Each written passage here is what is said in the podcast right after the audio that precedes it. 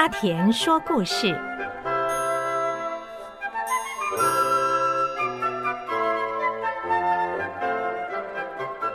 各位朋友，大家好，我是森宝公司的董事长陈胜田。我想，我们今天从讲一个故事来开始吧。啊，有一个耳熟能详的故事，大家都知道，龟兔赛跑啊，就是乌龟跟兔子赛跑嘛，哈。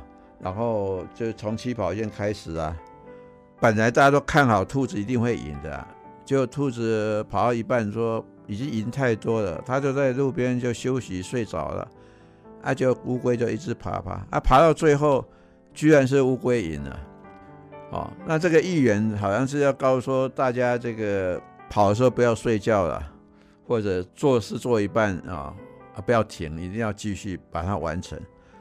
这个的确是也是对的，但我是另外一个解读的，因为这龟兔赛跑，他没有讲说要跑多久，也没有讲这是什么样的赛跑。当然，以短跑来讲，假如几十米的话，兔子一定会赢，就是它睡觉起来也是会赢的。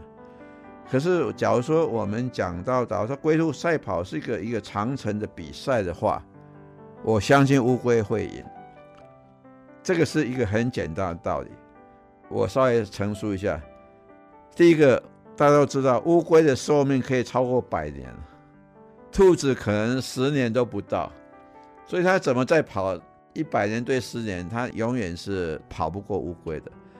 另外一种，兔子非常娇贵，它只要一淋雨，一淋雨它可能就会生病，一晒太阳它也会昏倒。这乌龟是不怕晒不怕雨的，而且前面万一有个河。在那边的时候，乌龟就游过去了，兔子也过不了。所以我的观点是，比赛怎么比赛，最后就是乌龟赢了啊！啊，但是我要讲的意思跟其他人讲意思不一样啊。我要讲意思就是说，其实我对这个是以企业来讲，企业经营，我非常欣赏这种乌龟的。第一个，所谓企业就是一个长期的发展。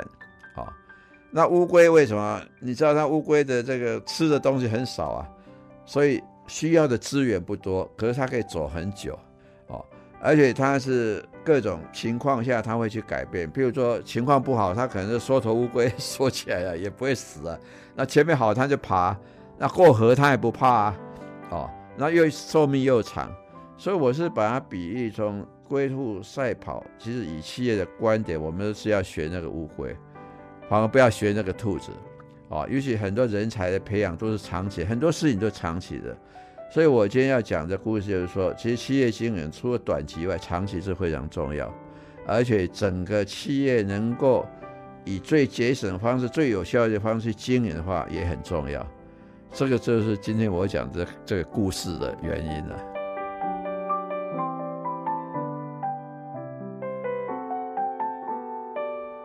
我想刚刚是讲到企业，但这个像对于职场上年轻人，我想一样有效。我们常常看到很多人就是说一个职业，那本身在看另外一个职业，就像兔子一样蹦蹦跳跳，一直在想跳槽跳槽，希望能够很快速的得到最好的成果。可是很不幸，一般的社会的结果，这样子往往是没有得到最好的结果，反而一个很努力的在一个企业上。努力的一直在耕耘，一直在学习，虽然很慢的提升他的薪水，可是他会很长，可最后可能他收获会更大。所以这个龟兔赛跑，最后都是乌龟赢嘛。不管怎么说啊，或者我的说法，最后都乌龟赢。那不要以为乌龟是很笨的动物啊，乌龟只是我认为是一种，它是比较讲究长期耕耘的。那这是想要告诉年轻人，其实长期的好好努力是非常重要的。那我再说一个故事好了。有一天呢、啊，一个海军上将带着一个舰队在海上航行啊，然后雷达高到前面有一个灯光在那边闪，不晓得是什么单位。那海军上将就是说：“让开，让开啊，不要阻碍我们的这个舰队的运行啊。”然后雷达又传来说：“报告司令，他不肯让。”那他是谁？他为什么不肯让？请问那个单位是什么单位？不晓得，那他的职级是什么呢？他说一个二等兵啊，说二等兵可恶，我们把舰队把它冲上去，把它碾过去好了。然后雷达又传一下，报告司令啊，这个恐怕不行，因为他说他是灯塔。这个故事意思就是说，你的职位再高，你也不可以随便来做一个判断，不要因为对方的职位低，你就可以认为他是不对。